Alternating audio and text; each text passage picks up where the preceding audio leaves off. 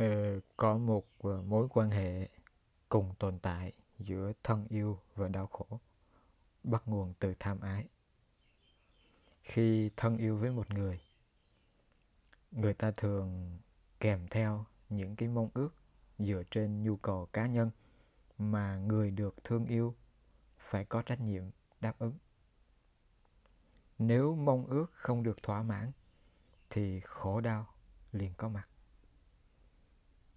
thêm nữa. Khi thân yêu, con người có khuynh hướng chiếm hữu và khổ đau có thể phát sinh, bất cứ lúc nào khi đối tượng mà mình chiếm hữu rời xa hay là có khả năng rời xa. Những mặc cảm, những thủ đoạn, những hình thức tự hại có thể được sử dụng tùy điều kiện như một giải pháp hiệu quả để trừng phạt đối tượng thân yêu hoặc là tự thỏa mãn cái tôi, mong ước của chính mình. Kết quả là người thân yêu và đối tượng thân yêu đều khổ. Chúng ta yên lặng, dũng cảm và biết tự hỏi một chút. Không khó để chúng ta có thể tự nghiệm được sự thật tồn tại, biện chứng giữa thân yêu và đau khổ trong một lần, đức phật nhìn thấy bà Visakha đầu tóc đẫm ướt, quần áo đẫm ướt. Đến thăm đức phật, nói với đức phật về à, sự đau khổ của bà khi mà người cháu trai của bà qua đời. À, đức phật mới nói với bà Visakha là những ai có một trăm người thân yêu, những người ấy sẽ có một trăm sự đau khổ những ai không có người thân yêu, những người ấy không có sự đau khổ. Đức phật khẳng định, người không có người thân yêu là người không có sầu, không có tham đắm và không có ưu não.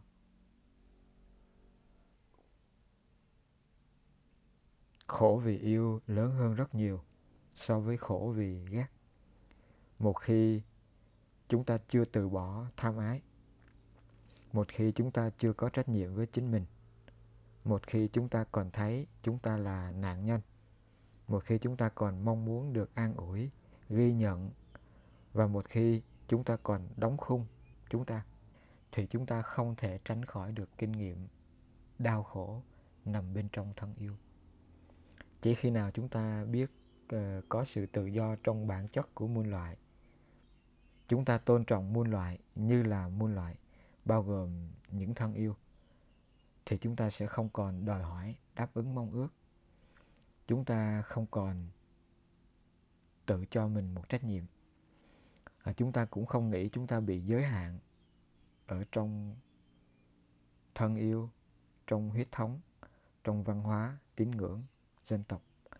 Và chúng ta sẽ bắt đầu bước ra khỏi đau khổ lúc này chúng ta điềm tĩnh, hồn nhiên, tự do và hiến tặng ở trong cái phúc lạc rất là tuyệt vời của sự sống. Và chúng ta sẽ sống một cuộc sống trọn vẹn với những gì có thể, đầy từ ái, bình thường, nhưng mà bừng sáng, an bình, nội tại và hạnh phúc sâu thẳm, không có thể diễn tả được ở bên trong chính mình.